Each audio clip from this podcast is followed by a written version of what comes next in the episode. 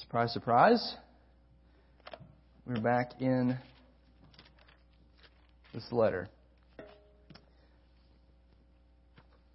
Last week we began studying the prayer that Paul prays for the believers in Ephesus. In chapter 1, you know where we've been. Uh, after he explained to them that, that they have every spiritual blessing in Christ, he wanted them to know that he was literally praying these truths into their hearts.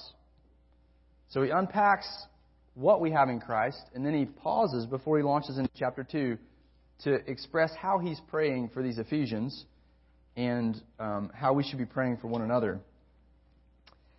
And like we saw last week, Paul's only asking for one main request. All right, one main request. We're going to jump right in here. The request was he's asking that God may give you a spirit of wisdom and of revelation in the knowledge of Him. So the request is for more illumination. Remember, we talked about in our conversion, it's like the power is back on in our house uh, after it was off, and then the Spirit progressively goes around room to room, flicking on the light switches, turning the lights on in our hearts progressively to understand and comprehend more truth to see how it's applied in our, in our lives on a day to day basis. So Paul is praying that the Spirit would do that. He's asking God um, to continue to grant this ministry of His Spirit. And again, it's, it's wisdom and revelation. And he articulates that in another way here. He says, which is the enlightenment of the eyes of your hearts. So he's wanting us to see with our, our, our, insides, with our hearts, not with what our physical eyes see, but what our hearts see by faith as the truth is, is taught to us in this letter to Ephesians and, and really any time the word is taught. So that's what Paul's asking for, and he knows that if, if God grants this request, if he gives it, he knows that it's going to result in at least three things.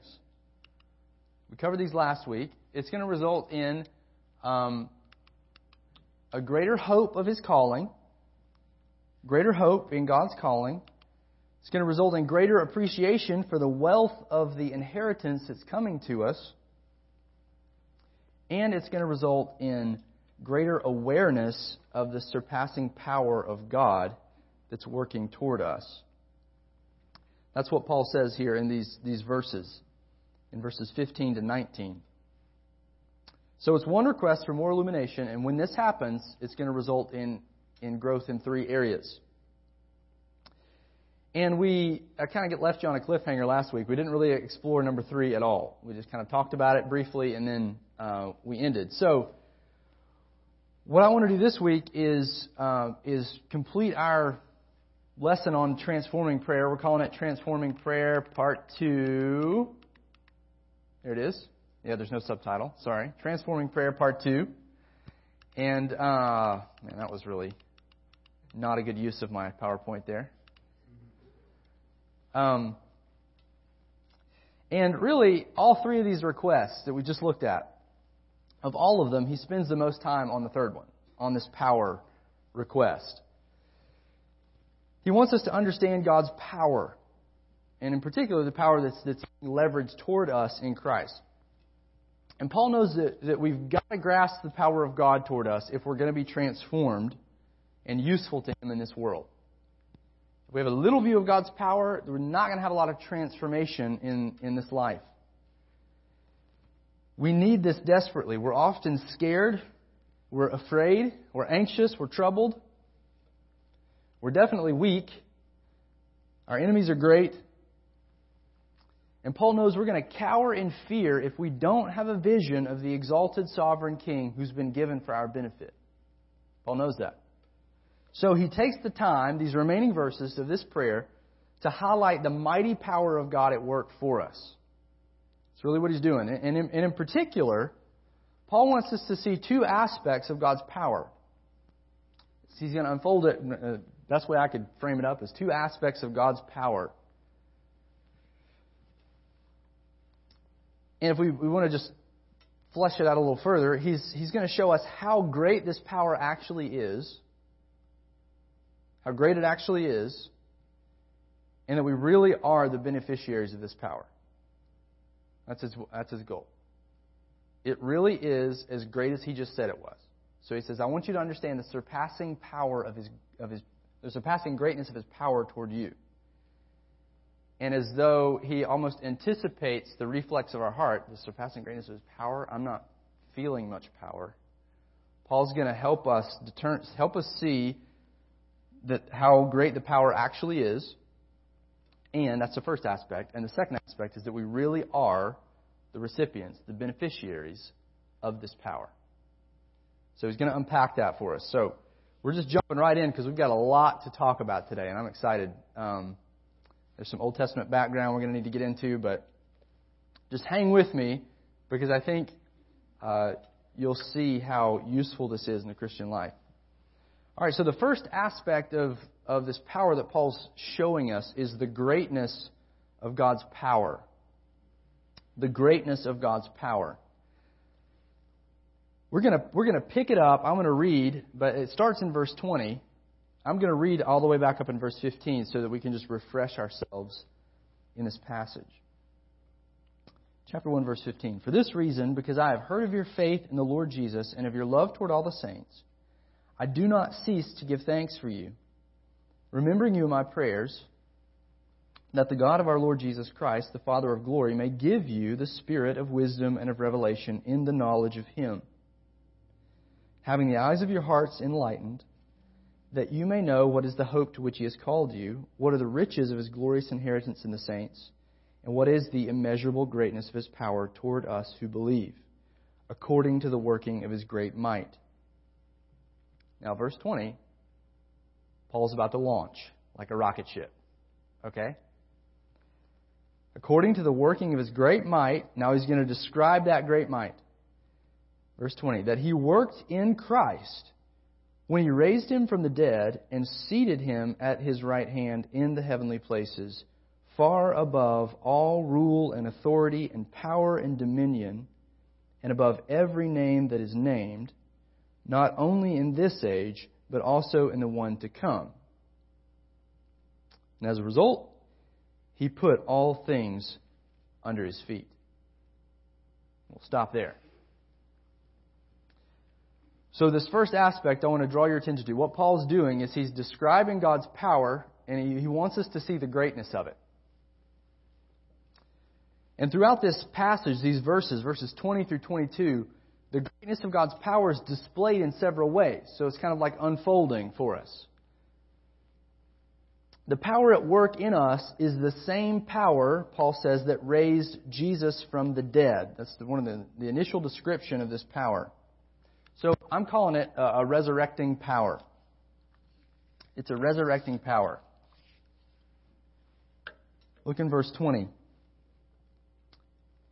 The working of his might that he worked in Christ when he raised him from the dead. So it's a power that is a resurrecting power. Power that gives life to, to dead things. Now, because we're so familiar with this, I just want to back up a minute. The resurrection is the greatest display of God's power the world has ever seen. It's the greatest display of God's power, of power, that the world's ever seen. No one's ever been able to, to generate that themselves. No one's ever been able to bring themselves back from the dead. We've seen that miracle happen a couple times in Scripture, but Christ is the only person who's ever been reanimated in glory. Okay? He was brought back from the dead and glorified in his glorious body. And that's the body he still has today in heaven. And he's never again to return to the grave. That's unique. And that's, that's the idea of glory. So Christ is the only person who's ever received this kind of resurrection. And this is the greatest display of power that the world's ever seen. I mean, it literally turned the world upside down, uh, this message of the resurrection. It turned cowards into to men who were bold for the sake of Christ. So, Paul here shows us that the resurrection signals that the new creation has dawned. Okay? He's first from the grave. The Bible calls him the first fruits. The new creation's dawned, and it assures us that we too will be raised from the grave.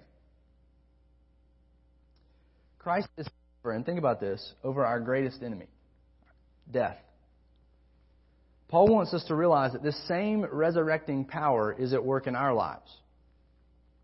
That's why he begins with Jesus, and it really centers on Christ, but the same power is at work in us. And in fact, we've already experienced it to some degree.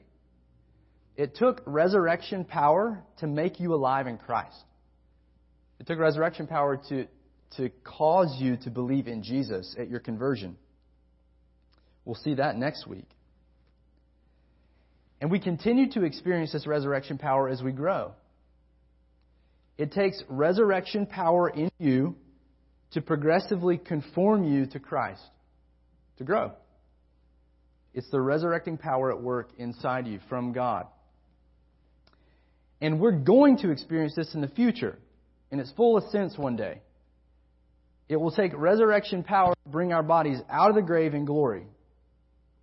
And so, really, all I want to do is just draw your attention here. Paul doesn't even elaborate. He just gives one clause here. He says that he worked in Christ when he raised him from the dead, and then he moves on. But that's, that's the, the first of a several dominoes that are going to fall in this passage. The resurrection of Jesus is only the initial display of the greatness of God's power in this passage. That's because the resurrection leads to something else. It leads to the ascension where Christ sat down to reign from his throne. So this, this power, we could call it an enthroning power. An enthroning power. And Paul gets really excited about this one. Um, he talks a lot about the implications of this in, this in these verses. So he says, He raised him from the dead. And in verse, verse 20 here, raised him from the dead and seated him at his right hand in the heavenly places, far above all rule and authority and power and dominion, and above every name that is named, not only in this age, but also in the one to come. So this is an enthroning power. Now, why do I say that? when Paul talks about Jesus sitting down, he's not like talking about pulling out a chair at a, at a dinner and then just sitting down to eat. What he's talking about is enthronement. Enthronement, in particular, in heaven after his ascension. So we we learned about this in Acts. When Christ ascended into heaven, the significance of that was not like going into orbit. He was going into the heavenly dimension to take his throne over all, all the earth, to receive his glory at the right hand of the Father. And he rules, this text says, Paul says here, he rules at the absolute highest place of power.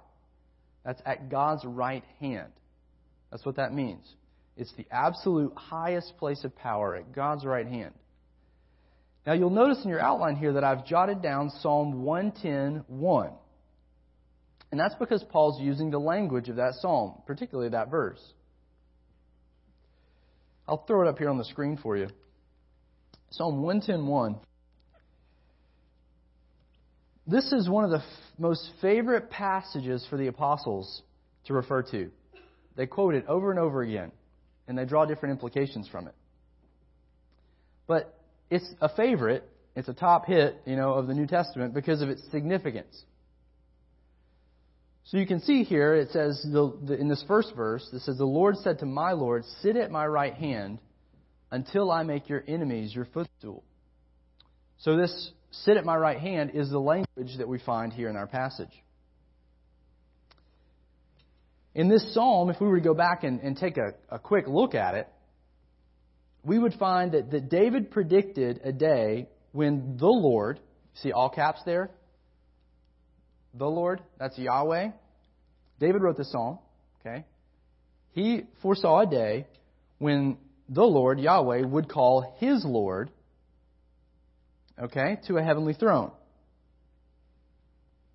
It's no doubt a mysterious psalm. I mean, imagine some of the Jewish readers of the day trying to are trying to figure this out. Who's David talking about? His Lord. Um, I mean, it, it even puzzled the the religious leaders in Jerusalem. Jesus quotes this psalm and kind of throws them a puzzling question. If, if he's David, if the Messiah is David's Lord, how can he also be David's son? And they don't know. I mean, it just it, it silences their their questioning. So, David, all I want to point out here is that, that David is looking forward to a day when his Lord, someone greater than him, is going to be summoned to a heavenly throne. Come sit at my right hand, is what Yahweh says to this Lord. And, and clearly, the Lord is a human king. If we were to look at the rest of the psalm, it would be very obvious that he is a human king. He's described like a king from David's line. Same language. Yet he also goes beyond any Davidic king. If we were to keep reading in the psalm, we would see that he's described as an eternal priest. An eternal priest. And it, after the order of Melchizedek, or like Melchizedek. So that weird shadowy guy in Genesis. Uh, he, David links his Lord here, his descendant, who is greater than him, with this eternal priesthood of Melchizedek. We're not going to get into that. Um, this psalm predicted a day when one of David's descendants would sit eternally enthroned at God's right hand. And what he would do when he's sitting here is he would crush his enemies and he would glorify his people. That's the, the idea implicit in this psalm. And what Paul is saying here is that the king is Jesus. And that it's happened, this enthronement that David looked at, David foresaw, has happened in the ascension. And if this is really interesting to you, you can write down Daniel 7, 13 and 14. There's another instance of, of this happening. And obviously in Acts 1, you see the ascension. In Acts 2, Peter interprets these things almost the exact same way. Acts 2, 32 through 36. So, he's installed as king, all right? That's, that's clear. Uh, God's right hand. But what about the implications of this? If we're unclear exactly what this enthronement means, Paul spells it out for us. Christ is the supreme authority. He's the supreme authority. Now, what we're about to look at may be, I, did, I did, this kind of like tucked away. I didn't even realize the significance of what Paul was saying here until this week. This may be one of the clearest ascriptions of the complete sovereignty of Jesus Christ that we see in anywhere in Scripture. Potentially. Jesus Christ is the supreme authority. Look what he says here in verse 21. When he was installed as king, he was installed far above far above, exceeding all rule and authority and power and dominion. So, what does Paul mean when he says all power, all rule, authority, power, and dominion? Well, there's a lot of talk about what these things mean, but I think if we just stick with the letter itself, what Paul is saying, because this, this terminology comes up again and again in the letter, He's referring to evil spiritual beings. Evil spiritual beings. Demons, fallen angels, Satan himself. You might think, well, that's kind of a weird thing to say right here, talking about God's power. Well, no, it's really not. In fact, if we were to survey Scripture and Paul's theology, we would see that he understands these powers to be governing everything else. Like, for example, uh, look in your Bible. Turn over to Luke 4.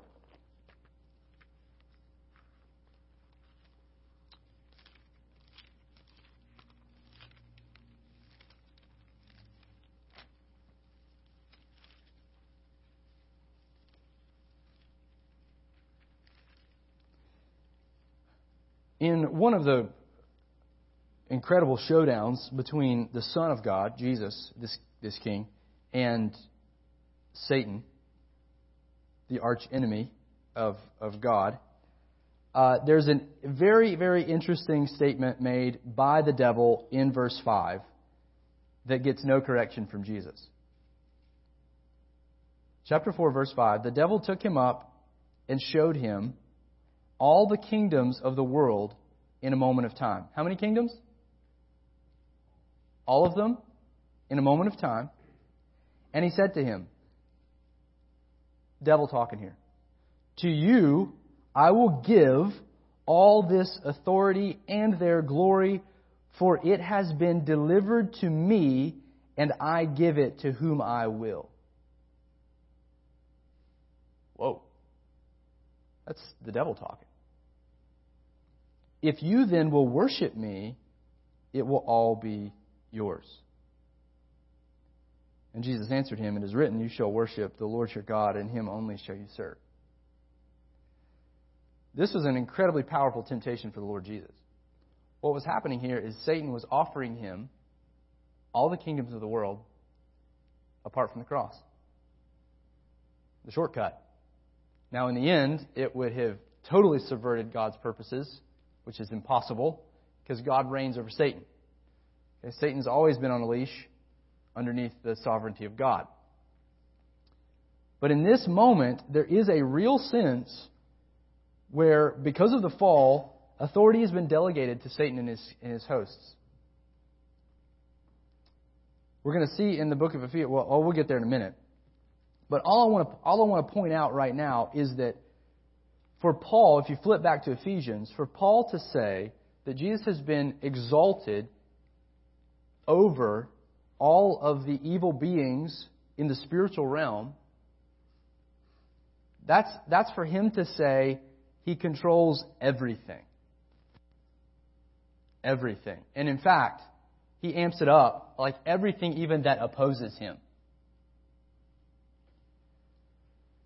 So it's, it's one of the most incredible ways he can articulate the, the power of God in Christ.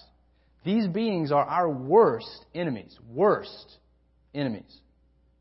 They are our greatest threat. They enslave every human being to follow their ways. Look down in chapter 2. And you were dead, verse 1, in the trans- trespasses and sins in which you once walked, following the course of this world, following the prince of the power of the air, the spirit that is now at work in the sons of disobedience. That's the same language, it's just used. So, dead, so that's problem number one. And in, in our spiritual deadness, we're completely bound by the Spirit that's at work within us, among us, enslaving us to do His will.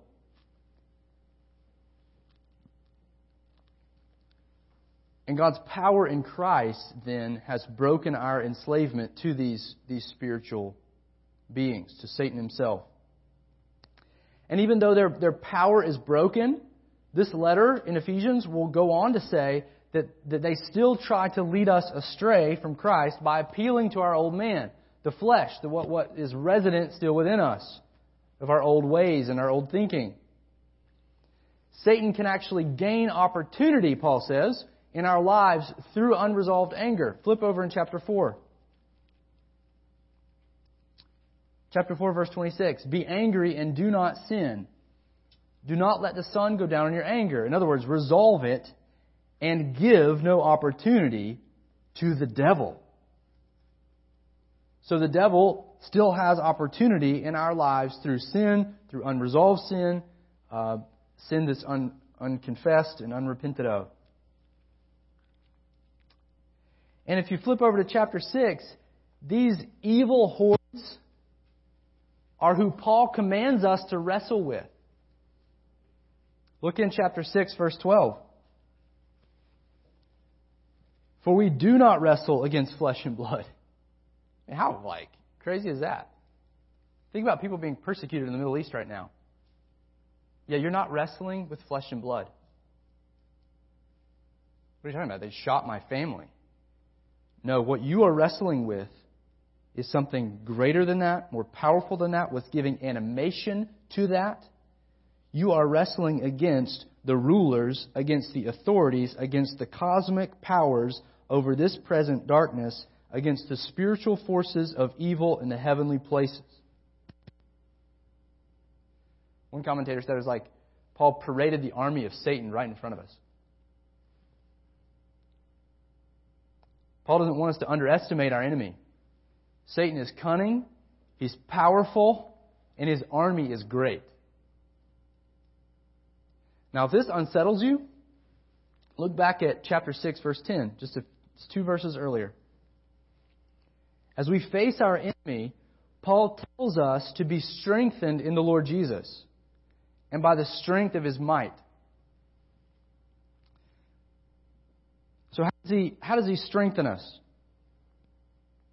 I think we could answer that question a number of ways, but I think one totally connected right here is, is by seeing and believing the vision of Christ in our text. By seeing and believing the vision of Christ in our text. God has installed him as the ultimate king. His foot is on the neck of every demonic power. Although they are free in this sense now, in this current time where they're, they're doing what they want, they are ultimately under His sovereign control. Now, today. So, how should that impact us? We should be strengthened. We should take strength. Be strengthened. Because we see that nothing can happen to us apart from the good and sovereign will of our King. He's enthroned far above all of these beings. And not only that, but Jesus, if we flip back to our text, is also far above something else. He's far above all these spiritual beings, but he's also far above every name that is named. Far above every name that is named. Now, what does that mean? Well, I think probably the easiest way to understand this is, is when our translations typically call it uh, calling on the name of Jesus. Naming the name of Jesus. What is that a reference to? It's a reference to faith and worship, right? We're trusting in Jesus, we're worshiping Him, we're calling on His name for help. And so, I think it's a reference to every false god or idol. So, Jesus has been installed far above every so called God, every object of possible worship. And this is really important for the Ephesians and for us today. Many of the Ephesians were saved out of magic cults, especially the cult of Artemis. They had a temple in the city. If, you, you're familiar with Acts, you know that the first thing they did after their conversion was they burned their magic books. Center of, of, of religion, false religion, and, and power. What Paul is saying here is that Jesus is superior to any idol we may be tempted to worship. And you're saying, well, I'm not going to go to the palm reader, you know, down the street. Well, good. I'm glad you're not.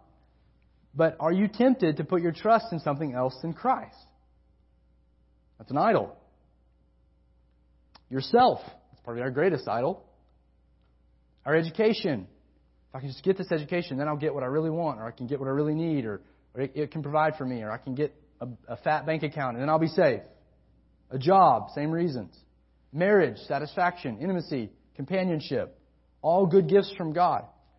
But the questions are what do you seek refuge in? What do you rest in for ultimate security? What do you give your time to, your attention to, your money to? What do you obsess over? These things reveal the potential idols in our lives, the things which vie for our worship. And here's the reality they don't really come through in the end. So Paul's saying here Christ is superior to every idol that we're tempted to call on for help. He alone has been enthroned by God and can give us what we need. He can actually help us because only He's been enthroned at God's right hand. He's the only true God worthy of our worship and trust. And that's what Paul's driving at here. So he's far above every name that is named. And for how long? Paul says it, not only in this age, but also in the one to come. So, in other words, his reign starts now and will last eternally. And it's that last clause, it will, it will last in the eternity, but also in the one to come that Paul is really emphasizing here. Jesus is not up for reelection. It's not going to happen. His term's never going to expire. You can't impeach him. You can't overthrow him. He is reigning in this age and in the one to come. And guys, this is an incredible display of God's power, isn't it? Incredible display.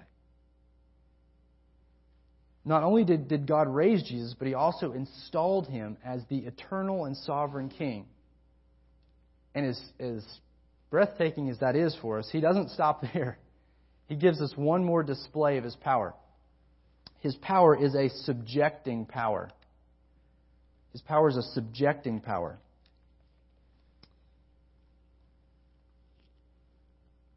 Subjugating power. I have two different things. I heard some snickers because you probably caught it. A subjugating power. It says in verse 22 um, and he put all things under his feet. And he put all things under his feet. So not only does he have the position of authority, but God has also brought everything under him. He's not only superior to every spiritual being and false God, but Christ is the one true ruler of the world. God, in his mighty power, has subjugated everything in creation to his Son. Now, you might be thinking, well, how is that different than what we just said or what we just looked at? It's really not that different. It's kind of another dimension, another angle of looking at it because of the background of what the Old Testament background that Paul's using here. He's using the language of Psalm 8. Using the language of Psalm 8. And you can see it here.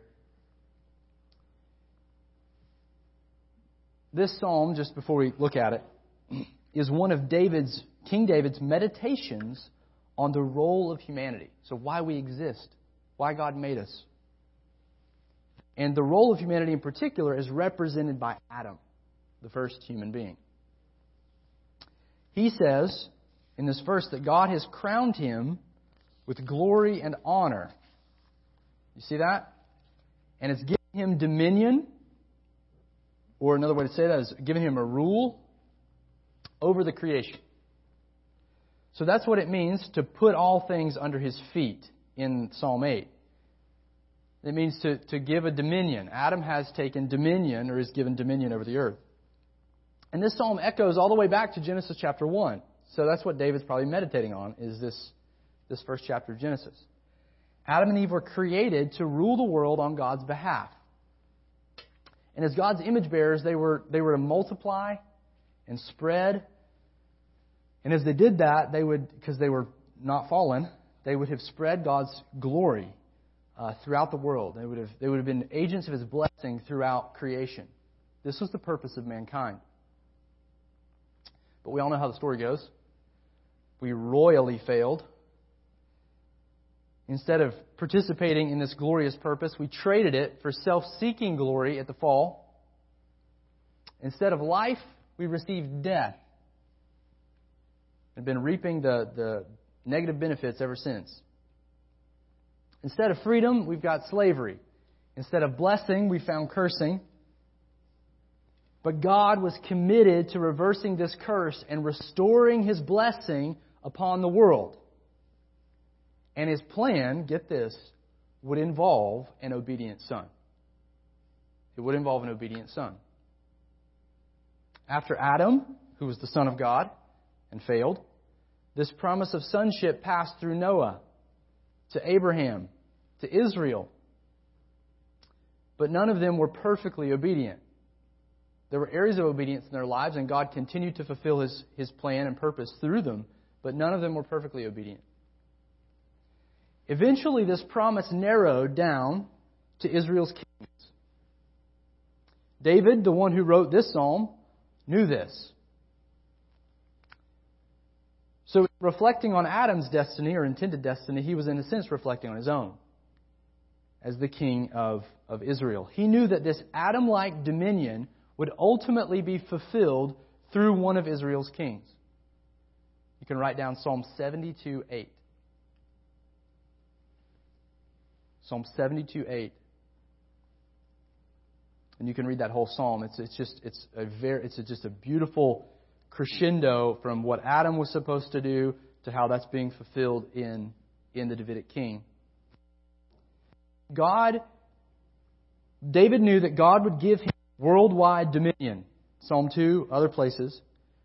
And that he would mediate God's blessing, this king would mediate God's blessing back to the world, reversing the curse, doing what Adam failed to do.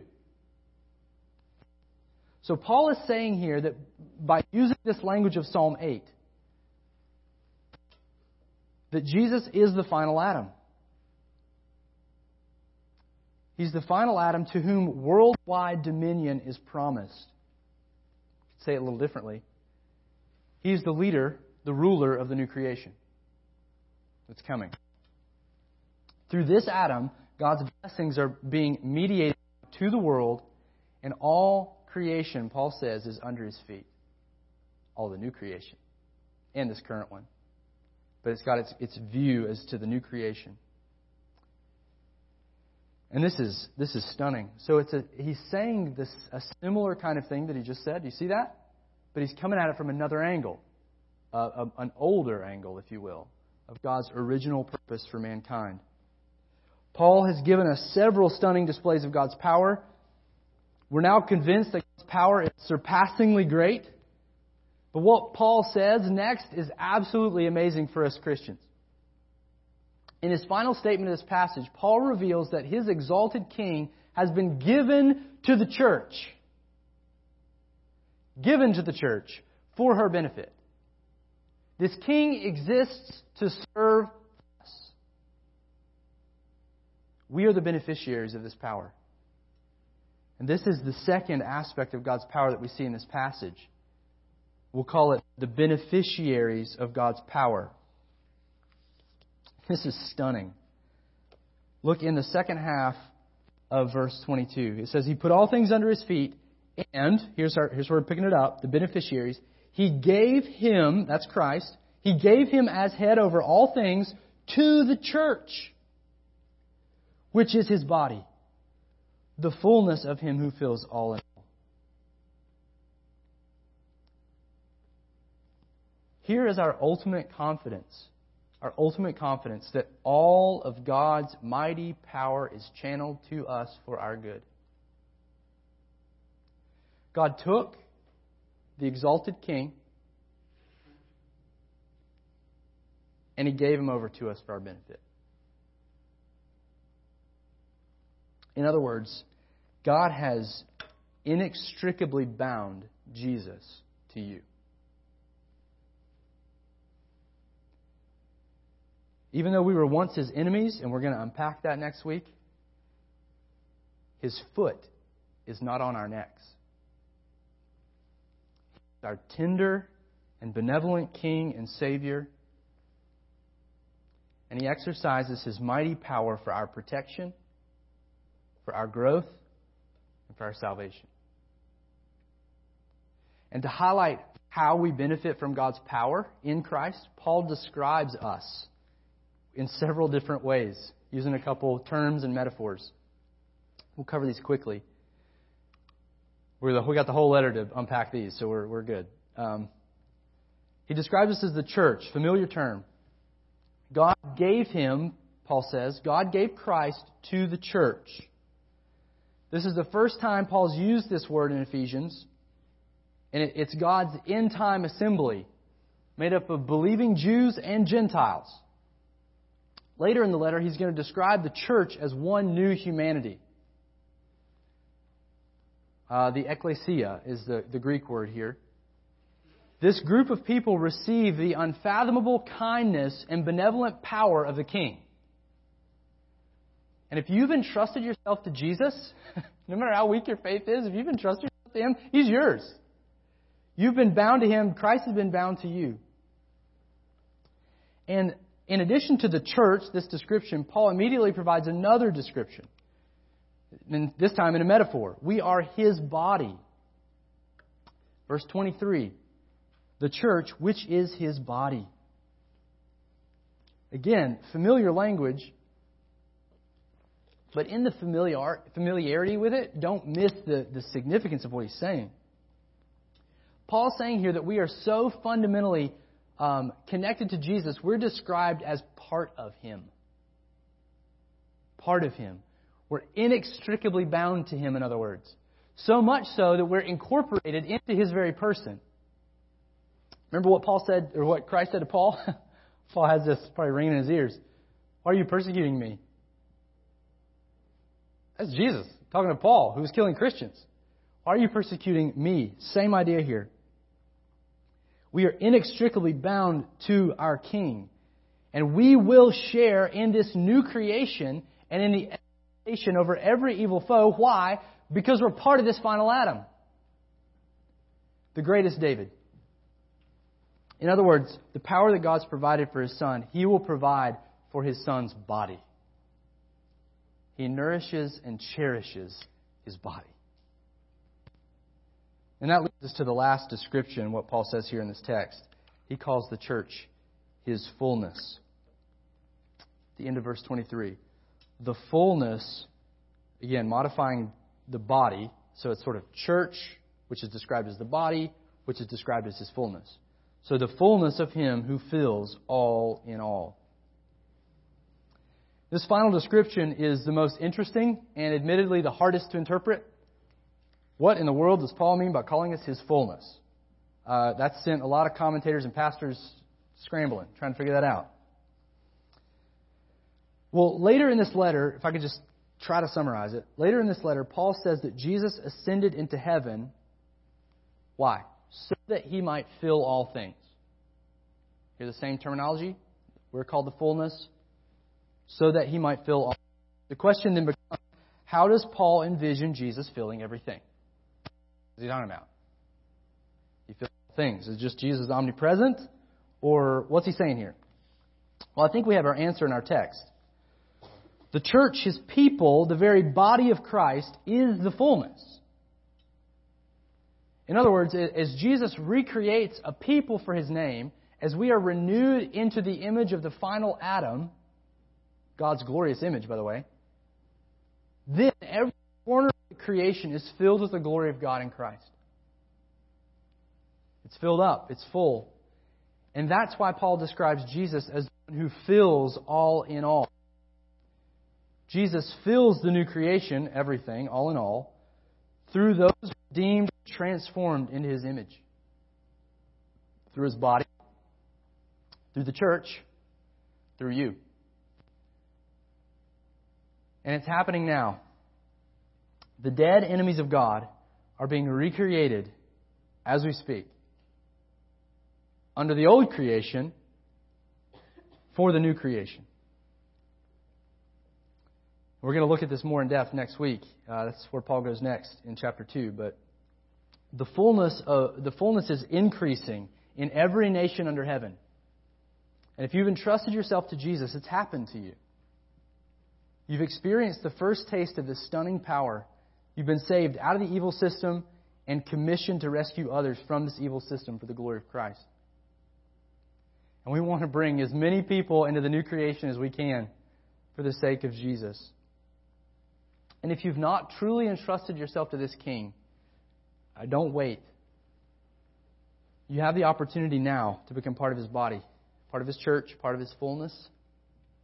So yield to him today and, and abandon yourself to this merciful King, mighty King. So, tying it all up here, Paul prayed that you and I, the church, the Ephesians really, and then Oxy, you and I, he prayed that we would get a spiritual glimpse of the kind of power that God has. He really does have this kind of power. And he prays that, that it will continue, or he prays for us to, to see it. Because when we do, our, our lives will be transformed. He knows that. And we could, we could look at the many ways. The, the rest of this letter is going to detail out what that transformation looks like for us. But just as a teaser, we already looked at this passage, chapter 6, verse 10. I know we're out of time. That's all I'm going to say about this. Verse 10, he says, Finally, be strong in the Lord and the strength of his might. This is when he's talking about facing our spiritual enemies, the hordes, right? Be strong in the Lord and the strength of his might. We will find strength. We will find steadiness we will find courage for the present battle today as we see and believe what Paul says here about our Lord in this first chapter of Ephesians. More on that later. Uh, we got a long, long it's going to be a long time till we get to chapter 6. so I wanted to at least make that connection for you. There's strength for the battle, there's steadiness for the battle, and courage for the battle. In, in, our, in our fight for sanctification, for evangelism, for growth, for church planting, in the face of the most awful and demonic opposition that we could possibly face, there's courage and strength there because Christ has his foot on their necks. All right? So that's exciting. Let's pray.